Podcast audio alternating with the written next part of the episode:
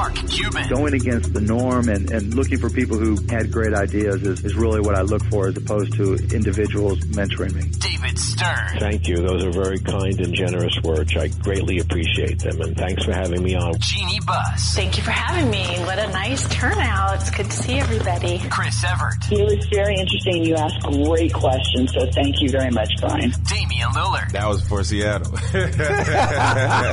Maria Taylor. Oh, thanks, Brian. I appreciate it. And your preparation shows too. Tim Howard. Well, I appreciate you saying. I look forward to catching up with you again soon. Just to name a few. Welcome to Sports Business Radio. Now, here's Brian Berger. Well, thanks for joining us on this edition of Sports Business Radio. Hope you're staying safe. Since Michael Jordan and the Last Dance documentary are top of mind this week, we've decided to pull out two classic interviews from the Sports Business Radio vault with two people who rarely do interviews. First, David Falk, who is Michael Jordan's longtime agent.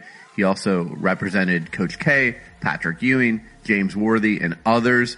Falk and Michael Jordan changed the blueprint for how marketing deals were done. Everyone follows LeBron James now and sees what he's doing. Well, guess what? Falk and MJ laid out the blueprint for signature shoe deals and for how marketing is done. So you'll hear from him. And then Tinker Hatfield, if you haven't heard of him, he's probably the most well-known shoe designer in the world, best known for collaborating with Michael Jordan on the Air Jordan shoe line that has sold more basketball shoes than any other basketball shoe in history. Fun to talk to him and you'll hear uh, how they met and how that line has gotten started and what kind of input Michael Jordan has had on the Air Jordan shoes. I'm joined by Brian Griggs virtually. Griggs, how are you? I'm doing good, and uh, I thought it was a good choice to pull out the old uh, Michael Jordan interview stuff because uh, The Last Dance is definitely top of mind, and everybody's talking about it because hey, it's uh, well done. I, I just I loved watching the first two episodes and uh, just going back in a time warp to see all those old clips and interviews and fascinating stuff. So 6.1 million. That's the average audience for episodes one and two. The largest audience ESPN has ever had for one of their documentaries by like twice as much. And, you know, some of that, Griggs, you could say, well, it got such a big audience because we're all stuck at home and everyone's been anxiously awaiting it. And it's the only fresh content we've seen in a while. But the other part of it is it's a really well done documentary and the footage they had and the access they had and the fact that Michael Jordan, Scottie Pippen, Phil Jackson, Dennis Rodman, like the key characters for that team all sat down for interviews for this documentary. Cause Griggs, let's face it, if MJ or Pippen or Phil Jackson doesn't sit down, you don't feel like you're getting the complete story. Even Jerry Reinsdorf, and they had old footage from Jerry Krause, who has now since passed away, but they had all the key players for that 1990s Bulls team sit down now in present day to reflect on it. And I think that really makes the documentary. Yeah, I think that's a key part because you're seeing interviews of, like you said, the key players, people you don't necessarily see a lot on tape and on film. So it's nice to hear from them and some of those clips too. It's stuff that nobody's ever seen before. Um, and it really brings it to life and makes it real. And it was well put together. So ESPN and Netflix have the rights to this. Supposedly Jordan got paid $4 million for his participation in this. And he announced this week that he's going to donate that $4 million to charity. But, you know, that's the other part of this too, Griggs, is you've got ESPN and Netflix who are behind it. Facebook's one of the sponsors. You know, some pretty big companies who stepped up to the plate to make sure this documentary happened because Griggs, the, the video was sitting on a DVD, I guess, in a vault for a while, and they finally convinced Jordan to do this doc. And once he came on board, you know, the floodgates open. It's easier to get Phil Jackson, Scottie Pippen, and all the other people, President Obama, people like that to sit down and, and talk for this documentary. Yeah, also fun to see uh, your old buddy David Stern a lot in there. That was kind of cool too. Yeah, it, it, it was great to see him in there. It makes me sad though. All right. Other things going on in the world of sports. The NFL, remember we had Al Guido on last week, president of the Niners, and he's the one who tipped us all off on the fact that there was going to be a mock NFL draft on Monday. So that was yesterday. That took place. And Griggs, you follow the tweets and people were like, oh my God, they're already having tech problems with the first pick, the Cincinnati Bengals. You know, you, you're able to work out some of those technical glitches. And I think it's a really smart thing that they did yesterday, which was doing a dry run of the draft. They drafted last year's draft, not this year's. And now going into Thursday, they feel like they've worked out some of the, the challenges and hopefully on Thursday it goes a lot smoother. Yeah, I think it was a brilliant, brilliant move by them because I mean, look at every big concert you practice, every single thing you go through, you run through everything first. So it's smart and sure, there's probably technical difficulties, but they hopefully work those out and Thursday should be pretty good. Well, and on a very smaller level, but it was very well done. Uh, ESPN did the WNBA draft last Friday and that was all virtual. So ESPN got to get a mock draft under its belt, see how that worked it's not going to be nearly as complex as the NFL draft, but I thought it was really well done. Cathy Engelbert, our friend, did a great job. I love the tribute to Gigi Bryant and her two friends that were lost on the helicopter. Uh, they got honorary drafted by the WNBA. I just thought the whole thing was really well done for a virtual draft. So if the NFL can do as well as the WNBA, I think they'll be in good shape. Yeah, I agree. I think uh, ESPN did a good job with WNBA. It looked good, sounded good, it was put together well good content. They were all over the place, flashing from you know this scene to this scene to this scene. So yeah, I thought it was real good. Looking forward to Thursday. Yeah, are you going to be sitting there glued to the TV watching it? Hopefully, yeah. Especially that first round. That's always exciting, you know, to see where all the big names go right off the top. So yeah, I'll be I'll be there. So 6.1 million was the last dance audience. NFL draft. Bigger audience, not as big. What do you think? Uh, I think it's going to be close, but maybe a little less, somewhere in the 5 million range. I'm going to go bigger. Yeah, I think it's going to be bigger than the MJ doc. I just think NFL fans, man, they are. And the draft always gets really good ratings, but I think this year again, because we're stuck at home and it's fresh content and, you know, there's so much conversation about after Joey Burrows, who's going to get drafted. Um, I think, you know, people want to see where Tua goes. People want to see where Justin Herbert goes. There's going to be some drama and intrigue. And then, you know, are there going to be trades made because again, everyone's in their home doing this, drafting. You're not at your command central at your team facility. So will there be less trades with the NFL draft? That's going to be interesting to watch. All right. Griggs, last headline, and I think this is one that's going to impact all the sports leagues. We're already seeing it impact airlines, hotels, and other places. Major League Baseball and all of its teams were sued Monday in federal court by two fans who have tried and failed to get refunds for games called off because of the coronavirus crisis. The suit seeks the class action certification that would enable all fans to join and get ticket refunds. So the defendants are Major League Baseball, the 30 teams, four ticket companies, including StubHub, Ticketmaster, Live Nation, and Last Minute Transactions. And Griggs, what this comes down to is if games aren't going to happen, fans don't want a credit for a future game.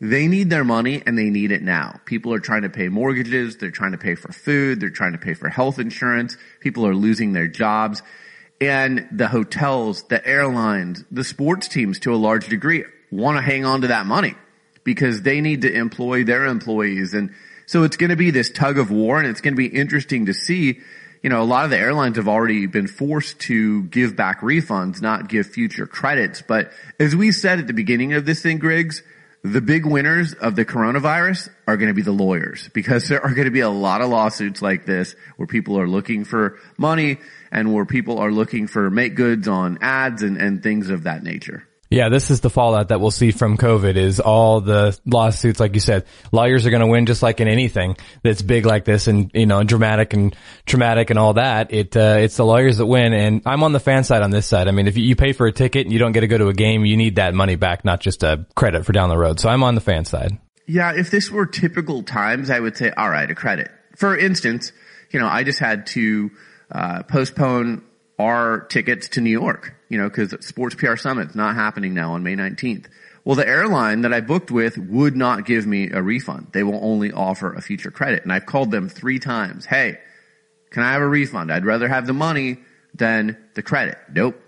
Only, only the credit. Can't offer you a refund. Well, to me, that's, that's not fair. Like, you know, if, if we can't fly because of the coronavirus, give me my money back. Don't give me a refund for a future date. But I, I think a lot of businesses are operating that way because they don't want to lose millions or billions of dollars by refunding all of the lost vacations, lost air travel, lost entertainment tickets. So, uh, this will be interesting to watch because I think Major League Baseball is not the only league that's going to get hit by this. If the other leagues don't offer refunds and just offer credits, I think they're going to get sued as well. Griggs, anything else uh, going on in the Griggs household that we should know about? Well, actually, we have this kind of storage room down in our basement where, you know, Christmas is stored and everything's stored and it was a disaster. So we actually cleaned the whole room out, put all the bins back and it's like, oh, I, I love it. Swept out. It's, it's awesome. Was that an entire family, uh, chore? Or did you do that? Did you get stuck doing that by yourself? No, that was me and my wife did it together and my son came by at the very end and said, looks good, dad. Oh, now he gave the blessing on, uh, how, how it looked at the end. Typical, uh, kids, right? They come in at the very end and pretend that they're offering to help and then, uh, give the blessing that it was a job well done by the parents. exactly. All right, coming up next, David Falk, the agent for Michael Jordan. Again, we're going into the Sports Business Radio vault this week for extensive interviews with David Falk and Tinker Hatfield, who collaborates with Michael Jordan on the Air Jordan shoe line. You're listening to Sports Business Radio. We'll be right back. Finding the right freelancers who you can trust is a critical component for many businesses, especially small businesses like mine. As the founder and CEO of Sports Business Radio and the Sports PR Summit, I use freelancers exclusively. Right now, with the current state of the world, it's more important than ever to be able to communicate with freelancers online in a trusted digital marketplace. My go-to resource for hiring freelancers is Fiverr. Fiverr connects businesses like mine with freelancers who offer hundreds of digital services, including graphic design, copywriting, film editing, photography, podcast editing, and more. Without the ability to meet in person, the digital services marketplace has never been more important than it is right now. I love the fact that I can search by service, deadline, price, and reviews. I know exactly what I'm paying for upfront. No negotiating is needed, and I'm getting a freelancer that I can trust to get the job done. That's critical for me. Sellers have worked with some of the most influential brands in the world. Take five and check out fiverr.com. You'll receive 10% off your first order by using my code SBR, like Sports Business Radio. It's so easy. Don't waste any more time. Get the service you deserve by going to fiverr.com. That's F-I-V-E-R-R dot com, code SBR. Fiverr. It starts here. One on one with those making the big time decisions that impact your sport. This is Sports Sense on Sports Business Radio. Sports Business Radio.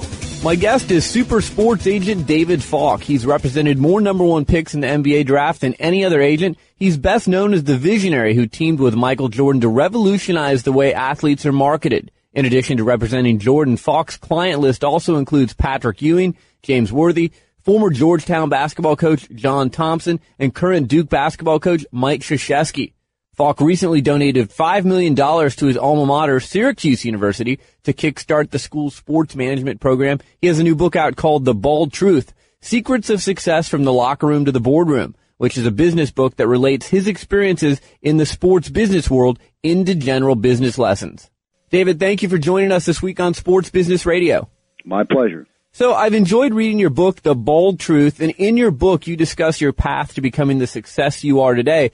Many people know you as the man who's made millions representing the likes of Michael Jordan and Patrick Ewing, but people may not realize that you started off at the bottom as an unpaid intern. What led you to want to become a sports agent so badly that you were willing to start off as an unpaid intern? Well, I was one of those, I guess, rare people that knew at an early age what I wanted to do. I wasn't sure I was going to be able to do it, but I really, uh, I always wanted to be a lawyer, uh, and I always had a very um, strong love for sports. And when I was in college at Syracuse, uh, I got very close to a number of the basketball players, and uh, one of them was one of my really close friends, Greg Kohls.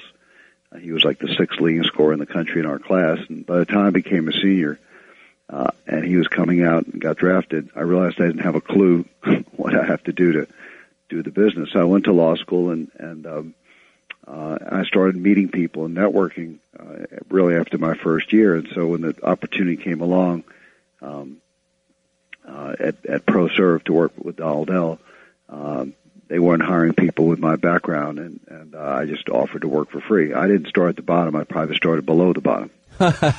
you know, it's funny you talk about they weren't hiring people with my background. It's so hard for a lot of people to get a job today in sports because you have to have experience to get that job, right? Well, absolutely. The business has changed so dramatically. When I started, uh, it was maybe the first decade, if you will, of of, um, of, of sports being a business, of, of being a manager. Mark McCormack really invented the business in the late '60s, and um, you know, when I started off, I was more of a generalist. I did I did a little bit of everything. I negotiated contracts, I did marketing deals, I wrote contracts, I did research. And today, you know, to to get a job, you really have to be a specialist in an area. You have to be in marketing or sales or IT or you know event event management. It's really you could. I would never hire someone with my background because the business becomes so much more specialized. Interesting. Uh, one of the things I noted about you when you're doing, when I was doing the research for this interview, you donated five million dollars to your alma mater, Syracuse, to kickstart the school's sports management program. What led you to make this major contribution? I mean, that's a big contribution. Well, as I mentioned in my book, my mother was a teacher Pearl Falk, and she was, you know, the the most important um, influence in my life. And um, I think I've always had a little bit of a teaching instinct in me, and I've, you know, I've done guest lecturing quite a bit and uh, you know, the chancellor Nancy Cantor had approached me and thought that um, be a great way to have a program that was sort of experiential, where you wouldn't just be teaching about academics, but you could have people. You know, I could bring in people from the field that could give you know a hands-on uh, view to the students of what the industry is. And we've assembled a board, a very very uh, successful board. Rick Burton, who used to be the head of the program at the University of Oregon, is on my board. And Brandon Steiner, who owns a collectibles business on the board. I have Art Monk, who's a Hall of Fame football client on, on our board. And there's some tremendous people on the board that um, that can lend the students um, you know, a really practical view of, of, wh- of where the business is and what it takes to get in. And I absolutely love, you know, I absolutely love it. I had a, you know, I met my wife at Syracuse. My younger daughter goes to Syracuse, so it's uh, well, I've never represented a player from Syracuse, which is sort of an irony. I have a huh. very strong fondness you know, from my experience at the school, and it's uh, and it's been a great reward for me to spend time with the students. You're best known as the person behind Michael Jordan's off the court successes. Uh, share with us the story about how you and Michael Jordan met and how he became a client of yours, if you would. Well, what happened was, um, you know, the firm I worked for was called ProServ, and the two senior people, Donald Dell and Frank Craighill, had had a long-term relationship with with Coach Smith. Frank actually went to the University of North Carolina, was a Morehead scholar and uh, before I joined the firm, they'd represented uh, early players like George Karl, the coach at Denver now, and Dennis Wuycik and Bobby Jones. And uh, Dean would screen all the agents.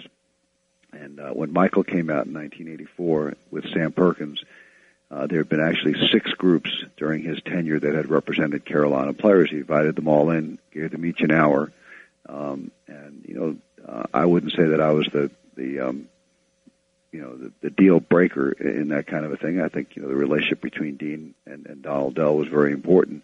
But once Michael became a client, I was running basketball at the time, and we got very close. And uh, you know he had known of my relationship with you know earlier clients like Phil Ford and James Worthy and Dudley Bradley and Mike O'Koren, who I'd spent you know a lot of my time with, and so he actually knew quite a bit about our operation. It wasn't like we came in and, and dazzled him. I think he was just comfortable that we'd you know done a really good job you know, managing the predecessors at, at Carolina.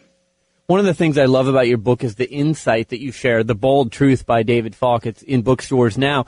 Uh, the part of your book that I just found fascinating was where you talked about Michael Jordan's shoe deals, and you talked about how he was really an Adidas guy, and Nike was uh, a distant third behind Adidas and Converse to the point where you even had to plead with his parents to get him on a plane to come out to Nike's presentation. Now, you know, Michael Jordan and Nike are synonymous. Maybe you can talk a little bit to our listeners about how that all came together. And really, I believe that that relationship with Nike, because they were willing to spend so much money on advertising and make Michael Jordan bigger than life, I think that was the foundation for his other deals. No question. I think the Nike deal jump started his market. No, no pun intended.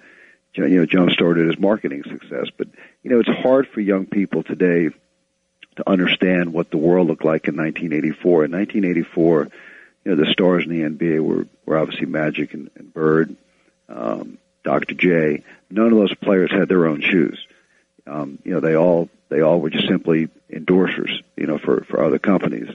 And um, you know, I had worked with a lot of tennis players. I worked with Arthur Ashe and Stan Smith, uh, and tennis players and golfers routinely had their own products. They had their own tennis rackets, golf clubs, shoes, clothes.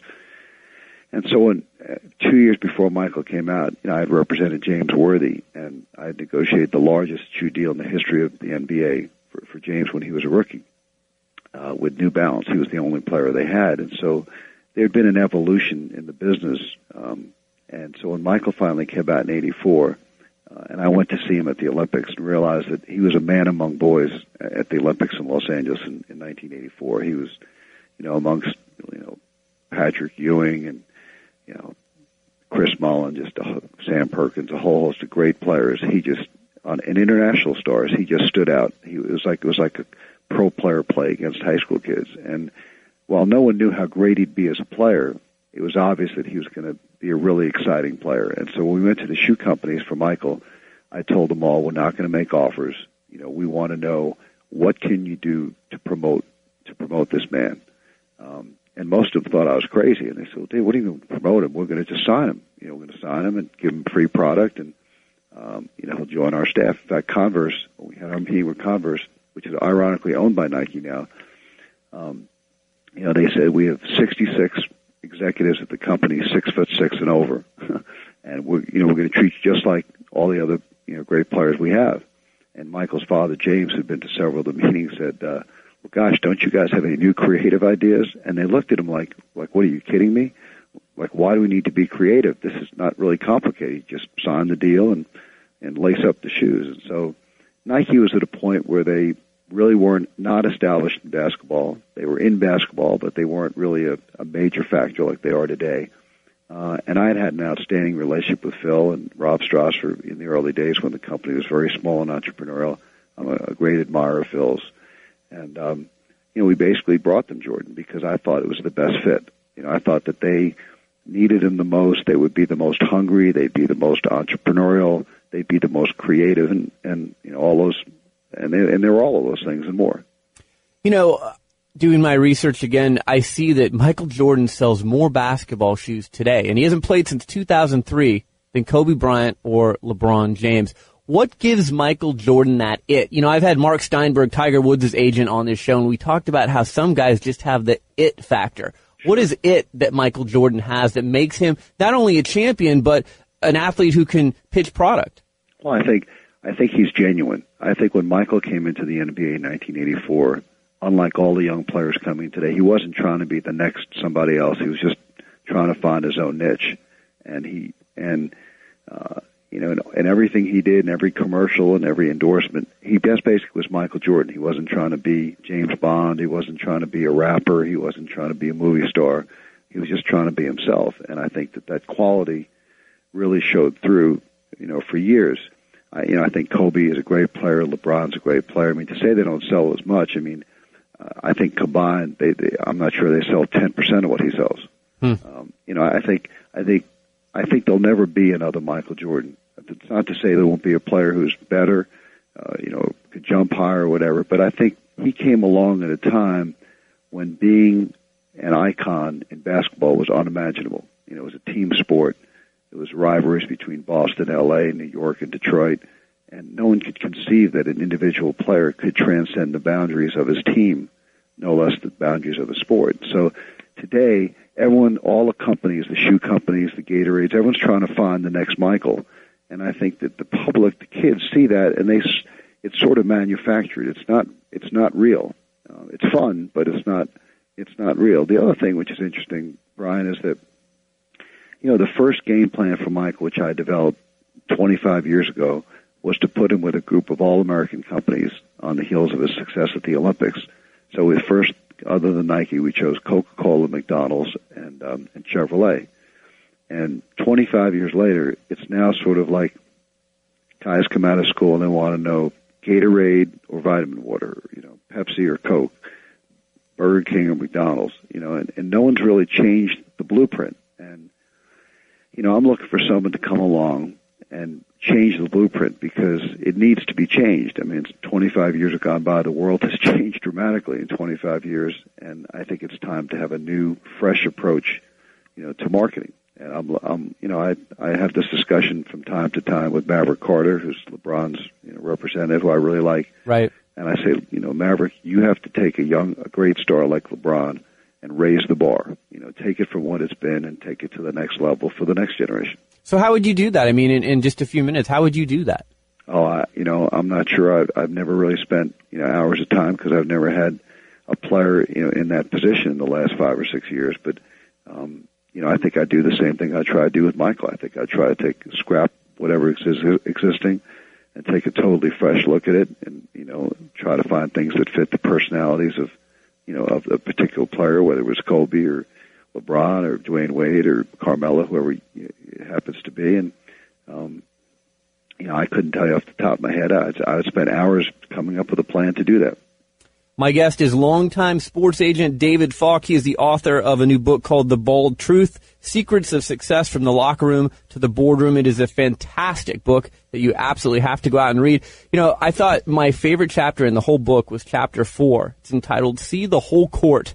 And the reason I enjoyed this chapter so much was because the insight you shared in the negotiations and things like that with your clients, but you talk, you have one phrase that just hit me and it says, don't just see what is happening, anticipate what's happening. We talk about that in the sports world so much, how the game slows down for the great players and they can see plays before they happen, but we don't really talk about it that much in the business world and it makes total sense. You saw kind of the game before it was happening 25, 30 years ago with Michael Jordan. And as you just said, you know, now who's going to take that to the next level?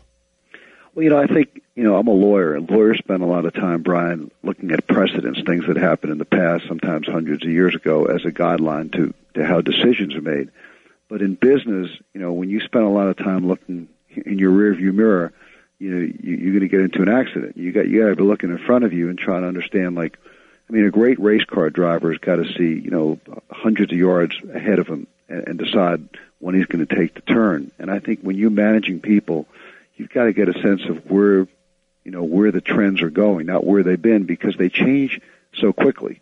I mean, I'll give you a great story. You know, when when we came out with the first Air Jordans in 1985, they were black and red. People said they were really ugly, but they sold 130 million dollars worth of shoes, which is more than every other shoe company that did basketball they outsold you know Converse and Adidas. It was unbelievable. So every company for year two came out with a black and red shoe. And we sat down with you know with Tinker Hatfield and designers at Nike, and we decided we sort of knew that was going to happen. And we came out with an all white shoe for year two. So when everyone said, "Hey," we know it's cool. Here's a black and red shoe. We were saying, hey, that's not cool anymore. What's cool now is white. And, and I think that, you know, I think you know, fa- particularly in fashion, but business trends change so quickly. You know, in the age of technology, you know, things are changing so quickly that if you can't, you know, sort of what Bill Gates wrote when he wrote the book, The Road Ahead, if you can't anticipate where it's going, you, you're going to get left behind. We've got just a few minutes left. I want to talk about the current NBA landscape. Owners are claiming that the NBA financial model is broken we seem to be setting up for a major showdown following the 2010-2011 season when the current collective bargaining agreement expires. Long-term guaranteed contracts really seem to be killing owners. So I look at just this NBA season alone, David, and I see that Stephon Marbury, Joe Smith, Drew Gooden, they're all guys that have been bought out of their contracts. When the next collective bargaining agreement expires following the 2010-2011 season, what changes need to be made for the long-term financial health of the NBA? Well, first of all, I don't think I don't think Brian that it's broken. I mean, I think David Stern, you know, is is the greatest commissioner in the history of professional sports. I agree. sports, and I think I think that if I can analogize to our current economic situation, if three years ago someone would have said, "Hey, hedge funds are sort of unregulated, there are problems, they're not transparent, we're not really sure, you know, what you're investing in," that's where we are today. We know that there are cracks in the system. There are things that aren't working the way that they were intended to work. Um, I think one of them, for example, is the mid-level exception, which allows a team that's over the cap to spend about 30 to 35 million dollars to sign a player. Um, I think that I think it's getting a lot of teams in trouble because they're signing very, very average players, as you're suggesting, for long-term guaranteed contracts. It's not that guaranteed contracts are bad. You could give a player like Kobe Bryant or LeBron James, you know, a 20-year contract. Those guys are so competitive and they're so um, genetically programmed to compete that you could pay them a dollar or a billion, and they do everything the same. But very few players have that have that ability. And so, if you're an owner of, of a business and you have employees, you can't say that Kobe Bryant or LeBron James or Dwyane Wade or you know Patrick Ewing. Those are my average, typical player. Those are the atypical players, and I think you've got to look at the system. So I think mid-level exception is one problem. A second issue, which I've been on the warpath over for ten years, is the age limitation because you know we're about to enter March Madness. It's the single greatest advertisement for the NBA in the last 30 years, starting with the Magic Bird Classic in, in 1979. It's the 30th anniversary and um, it's free. It costs the NBA zero. And by allowing the players to bypass to bypass that system, it means that the players coming into the league are not nearly as well known to the average fan. And they may be well known to the hardcore fan and to the people that do fantasy basketball, but to the average fan, they're really not as well known as they were 20 years ago when everyone knew who Michael Jordan and Patrick Ewing and Grant Hill and you know that Danny Manning, that whole generation of players that that start in the NCAA tournament. So I think we need to have a rule like they have in football where it's three years. Um, I think that will, in the long term, make the players a lot more money because it'll improve the game. Um, so I don't think that the league is broken. I think it needs to be tweaked. My hope is that everyone understands that what the stakes are and that we're not going to go through another boneheaded lockout like we went into in, in uh, you know, 10 years ago, which, which nobody wins. The players lost a lot of money. The league lost a lot of momentum. And I think that the head of the union, Billy Hunter, and David got to sit down and recognize, hey, we're partners. You know, we are the stewards of the game. We need to come up with a system that improves what we have now. It's not broken, but it's um, but but there are issues that need to be addressed before they become problems.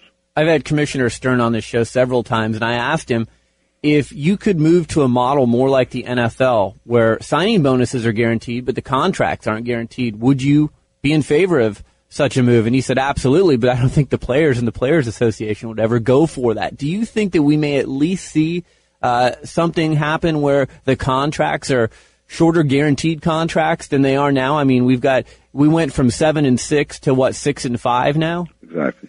I mean, again, I think you know you can't look at the thing in the broad brush, Brian. You know, if you're the Lakers, you'd never want to have a situation where you shorten the contract because you could risk losing Kobe Bryant. I mean, you know, for the stars, you, you want to have longer contracts. I mean, you could want to sign those guys up as long as you can because you don't want to lose them. I mean, if Cleveland right now could offer LeBron James ten years and everyone else could offer him five years, they would because you know that's all the rumors that he may go to New York or New Jersey or whatever. I mean, he's the most he's the foundation of the team, and so when you have players of that ilk, you don't want to lose them. Now, I think they will become shorter for the average players, and in certain cases, it's good. If you're a great player, you're always going to get paid. You know, and and the, the issue really is is this, the injury security. I mean, if you had injury security, um, you know, great players will always get paid. Look at what LeBron and you know LeBron signed a shorter contract the last time you know, because he wanted to make sure he came up again before the collective bar agreement. So he comes up next summer. Now he could have signed up a seven-year deal, but he was confident in his own ability, and he'll probably make a lot more money. Right. Now I agree with you that it would be great if there was some system in place that could measure here's a superstar versus your average player, and the superstars are able to be signed for you know ten years over five years for everyone else. But I just See, but that's know. what football does. See, football takes the two best players on the team and, and gives them designations as franchise players and transitional players, and those guys are guaranteed to be in the top, you know, three or five, whatever the rule is, at their positions. They recognize there's a difference between Tom Brady and and some lineman who's the backup lineman. You can't treat all players with a broad brush, and that's one of the problems the union has when you're representing 400 players is that there's a real difference in sports between Uh, Kobe Bryant and and Vucevic. They both play the same game and they wear the same uniform. But you know, as I like to say, you know, you have LeBron James and you have Jerome James. The fact that they both named James about the only thing they have in common, you know, and it's a mistake. It's a it's a terrible mistake to the quality of the game to treat the people on the on an identical basis. All right, last question for you. You talk about negotiations in your book in great detail. You've negotiated with other NBA GMs, shoe executives. Uh, you've talked to college coaches about trying to convince them to let you recruit the player to sign them as a client. Who's the toughest person that you've ever negotiated with? You know, it's almost an impossible question to answer. I mean, people are tough for different reasons. People are tough because they're smart, like a Jerry Reinsdorf. I think I think in basketball, one of the toughest guys was a was a gentleman who used to own the San Antonio Spurs named Angelo Drossos. He was in a very small market, very very bright guy, and he came up with a really ingenious system where he would give all the players, whether they were stars like Gervin, bonuses based on how many games the team won. He took away individual incentives and said, "Look, if we're successful, we'll all, we're all going to make more money." Um, and I think that was really a really a bright idea. There are people that are tough because they're stubborn. You know, uh, I think there are people that you know that make mistakes and, and, and lose players. Um, and, and I think they're all tough in different ways. But the end of the day, what's great about the NBA is that it's so small. There's only 30 teams and 450 players. You have to deal with the same people over and over again. And the point I try to make in the book is that it's not in the long term. You don't win anything by being tough. You may you may win a battle, you know, here and there, but you know you want to win the championship. And to win the championship, no team wins 82 games. You got to lose a few along the way. You got to win the key ones, and that's the same thing in negotiations. You know, it doesn't it doesn't pay to be tough. You want you want to be effective. Well, David Falk, he is the author of The Bald Truth, Secrets of Success from the Locker Room to the Boardroom. It's in bookstores now or on Amazon.com. Tremendous book. Check it out. David, I've had this show on the air for five years. I've wanted to have you on for five years, so I'm glad that we finally got to connect. Well, I really enjoy it. Let's let's not wait another five years before we do it again. That sounds great. Thank you very much for your time this week. My pleasure. Nearly 20 years ago, Boingo dreamed of a world where people could connect to the wireless internet anywhere with any device. Today, that dream is reality, and Boingo has been at the forefront. Now more than ever, staying connected is what matters most. Boingo keeps people connected to the people and things they love with next generation networks built for the 5G era. They are the largest operator of indoor wireless networks in the U.S., and they work with sports teams across the NFL, NBA, MLS, NCAA, and more. From 5G and CBRS to DAS and Wi-Fi, Boingo is a trusted partner for staying connected now and in the future. Our thanks to Boingo for their continued support of Sports Business Radio. Connectivity is more important than ever, and you can learn more by visiting boingo.com or emailing sbradio at boingo.com. That's sbradio at boingo.com. We are scheduled to be joined by Tinker Hatfield momentarily. He's the Vice President of Design and Special Projects for Nike. He is the designer behind the Air Jordan brand, more than 25 years of collaborating with Michael Jordan on creating the Air Jordan shoes. Fortune magazine named Tinker as one of the 100 most influential designers of the century. Tinker's Air Jordan design work is featured in the National Smithsonian Museum for Design. So the shoes that we have signed not only by Michael Jordan, by Tinker Hatfield as well, only pair ever that's been signed by the two of them together.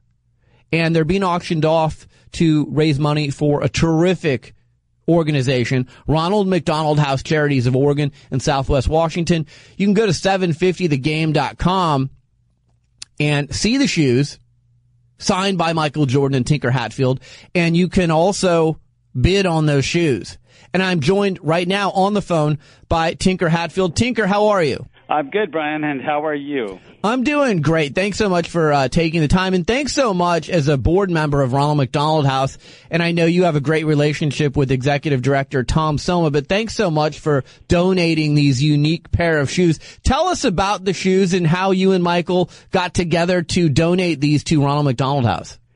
Well, uh, you know, uh, Mike Michael Jordan actually has a, a long time relationship with uh, McDonald's and the Ronald McDonald House, and uh, when I approached him with the request to uh, sign a pair of shoes, he was just more than happy to do so. And uh, I don't do that very much because he's he's uh, an extremely busy guy, but and and I don't really like to impose like that. But for charity, especially in this case, um, it was worth worth it to me, and certainly he felt worth it himself. So that's great. And these are from his personal collection, right? They are uh, his size from his stash, if you will. You know, of shoes that we send him.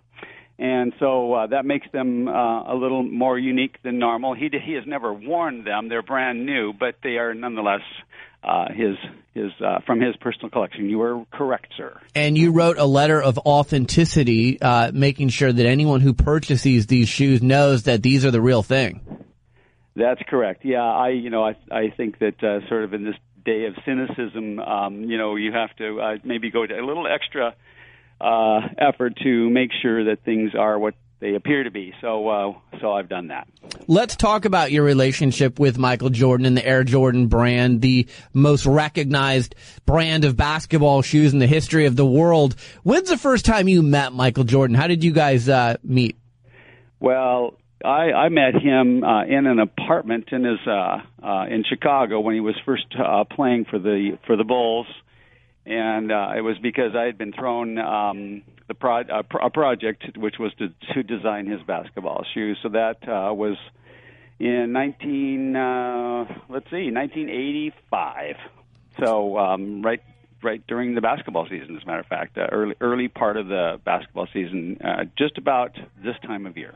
And then you two have collaborated on every pair of Air Jordans since. Explain to our listeners how that process works. How early before you release the shoes are you getting together and saying, all right, let's go through all the ideas for the next pair of Air Jordans? Yeah, well, Brian, it's uh, it, it it really is a is a fun process, and it does change from year to year. And um, but I would say that um, that you kind of captured it. Um, I usually go visit him with uh, with some ideas, uh, usually um, you know performance ideas first, because after all, we're always trying to make his shoes better, better basketball shoes for you know the best players in the world. So that's one thing that that I do. I come in with uh, new performance ideas, and usually there that those ideas are based on things that he has mentioned or that I've observed, or one way or another, uh, you know, come from someplace, and then uh, and then we start talking about uh, you know um, you know design influences, and sometimes that can take the form of well, you know, what's what's hip and cool in the world of architecture or music or uh, you know automobile design, and and kind of just start, start to um, you know get a picture for uh, what a shoe could look like, and that's always layered on top of this performance, um, you know, uh, you know process.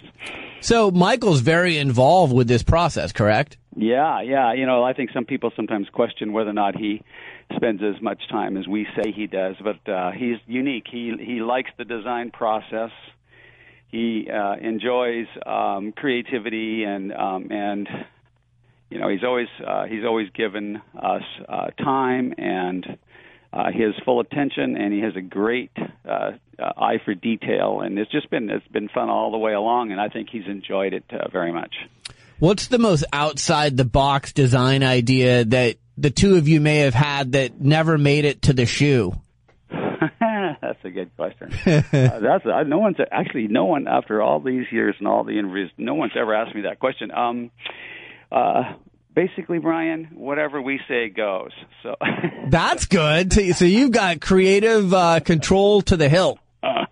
Uh, you know, it's a it's a rare project that that uh, that uh, two people can have so much control over the end product. But in in reality, um, we do control it, both he and I together as a team. And uh, uh, there have been many many times when people have uh, have thought that we were crazy or, and that we were designing something that couldn't be sold or whatever. But uh, uh, you know, if we if he signs off on it and I sign off on it. Um, together, uh, it's a done deal. So we haven't really had anything that really hasn't made it to the marketplace from you know from going through our process.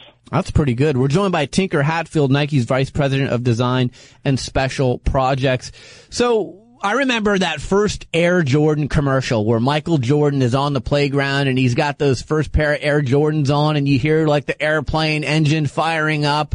How have things changed with shoes from then to now? Because shoes are lighter, technology's better. Explain that to us. Well, you know, we've done a lot of research with athletes, you know, uh, through our uh, sports re- uh, sports research lab here at Nike. Um, but um, really, I think the the the biggest thing that's that's happened over the years, uh, and you you again pegged it, is is uh, just the improvement in the quality and the purposefulness of new materials. And so we incorporate the latest materials, whether they're they're from NASA or from NASCAR. I mean, uh, we look for materials all over the world, and we also develop our own. And I think the you know better materials and uh, and uh, you know combined with good sports research uh, have really made shoes uh, not only lighter weight um, but more protective and, and uh, safer for the athletes, which is always a big deal. People kind of maybe forget about the fact that uh, you know uh, you know injury prevention is probably foremost in most athletes' minds. Before I let you go, uh, talk about the Ronald McDonald House Charities. Again, I know you're good friends with Tom Soma, the executive director here in Portland, but I know they're near and dear to your heart. Absolutely. You know, uh, of course, uh, uh, we're, you know, we're, we should all be uh, paying it forward in some way or another, and and to help, especially young people uh, through difficult times and their families, is extremely important. And um, I, again, I've known Tom for a number of years, and and uh, and certainly been kind of on the fringe of the of the Ronald McDonald Charities, and I I just think it's a great program, and and uh, uh, have chosen to help out when I can. So uh, and and that's just uh, that's just something that uh, I think everybody should be trying to do if they're able. And the shoes that we're auctioning off this week, again, only pair that's ever been signed by both you and Michael Jordan, correct? I think that is one of the unique aspects of this particular uh, pair of shoes is that we both signed uh, uh, uh, the, the pair, and um, I don't know why we've never done it before. I, I think that you know, a lot of times it, it just never kind of occurred to me to do it that way, and you know we both uh, sign products, uh, you know, from time to time, but just never have done it together. So here it is. You, you're right; it's the first time. Well, I really appreciate your donation, and uh, what a fantastic item for someone out there. Only pair of shoes signed by you and Michael Jordan. You can find these shoes online at 750thegame.com. We're auctioning them off this week. Auction ends on Friday at 11:45. We'll announce the winner right here on this show. Tinker Hatfield, I have enjoyed your work thoroughly over the years, and it's a pleasure to get to talk to you. And again, thank you for this generous donation. Well, thank you, Brian, and uh, and certainly uh, we all wish uh, wish that uh, wish for you know you know young people and their families to get through this holiday season in the best way possible. And I, I certainly um, would like to acknowledge uh, Tom Soma and his entire staff, and and you, Brian, as a part of the board, uh, and and just say that thank thank you from the community for helping uh, people in need. And uh, let's uh, let's hope that there's a generous person out there that r- really wants to get their hands on a pair of cool shoes. Yeah, sneakerheads, sports collectors. I mean, I'm sure you're hit up all the time. Has anyone ever come to you and said, "Hey, can you do a, a one-off pair of Air Jordans for us," or anything like that? Oh man, uh, uh, just about every day. I, you know, uh, you know, famous athletes and and uh, celebrities of all kinds are are uh, always looking for unique things. Uh, you know, looking for something that no one else has and uh, we have we have pretty much have to say no to just about everybody. But uh, every once in a while, something hap- something pops up that gets uh, specially made. Um, but but most more importantly, um, you know, we just want to do a great job, uh, uh, you know, developing products for people who play sports and recreate and and work, you know, try to become fit. So that's that's really job number one. Well, you're doing a great job. Do you have a favorite pair of Air Jordans ever? My favorite pair um, is the the Jordan 11, and uh, those are um, probably uh, I think easily recognized because they're they were the first pair of basketball shoes ever that had a carbon fiber shank inside them with a clear outsole so you could see the carbon fiber shank but also it's the shoe that first came out with patent leather all around the sort of the rim I remember those and I like that pair the best um, because it it occurred uh, that design occurred when Michael was retired, and uh, everybody at Nike told me to just stop. Um, that we weren't going to be selling Jordans anymore, and since he wasn't playing anymore, they probably wouldn't sell anyway, and blah blah blah. And uh, I uh, I felt like uh, you know that w- this was a that was a good opportunity to do something uh, you know special, and so I worked really hard on that project and found Michael you know, in Birmingham, Alabama, playing baseball, and met with him on the shoe, and so uh, we just kind of kept it going. And he was fully, of course, behind uh, keeping the keeping the Air Jordan project alive, even though again he had no at the time no intention of playing basketball anymore. And fortunately, uh, we we per- persevered and got the shoe done. And uh, got worn by Boyz II Men on uh, American Music Awards in, while wearing tuxedos, uh, which was just like a unheard of thing for you know for the world of basketball shoes. And then uh, then Michael uh, came out of retirement and won an NBA an NBA championship in the in that shoe. So uh, that's my favorite. Perfect timing. Well, I'll tell you, I've played basketball my whole life. The only shoes I've ever worn are the Air Jordans, and I'm not just saying that. So, uh, sure you are. You're, no, uh, well, I, we appreciate that. You know, it's uh, it, you know, we really do try to make you know the best shoes possible, and uh, and uh, and uh, it, you know testimonials like that are great. We appreciate it. Thank you, Tinker. So thank you so much for everything for your donation, and thanks for making the time to join me today on the show. You're welcome, Brian. Keep up the good work. That's, that's great. Happy holidays. All right, thanks. Same to you. Bye bye. That's Tinker Hatfield, Vice President of Design and Special Projects for Nike. That's great insight from him. How he met Michael Jordan, his favorite pair of Air Jordans, and there you heard it. He's saying this is the only pair of Air Jordan shoes ever signed by both he and Michael Jordan. They're up for auction right now, 750thegame.com. Benefiting Ronald McDonald House Charities, great organization. Home away from home for seriously ill children's families. You're listening to Sports Business Radio. We'll be right back. If you're working from home now, like I am, you still need to look professional. Many of us are doing Zoom conferences or FaceTime calls with business associates. That's why I turn to my Mizzen and Main dress shirts. I need to look good from the waist up, but I also want to be comfortable. Mizzen and Main is like athletic wear disguised as a dress shirt, making them great for comfort while working from home. It's a shirt that has worked for thousands of customers, including hundreds of professional athletes like JJ Watt and Phil Mickelson. Head on over to mizzenandmain.com and use promo code SBR to get $10 off your dress shirt. That's mizzenandmain.com code SBR. Guess what? Mizzen and Main also makes super comfortable wrinkle-free pants and shorts, so you can check those out as well. Head on over to mizzenandmain.com. Use promo code SBR to get $10 off your next purchase. That's mizzenandmain.com, code SBR.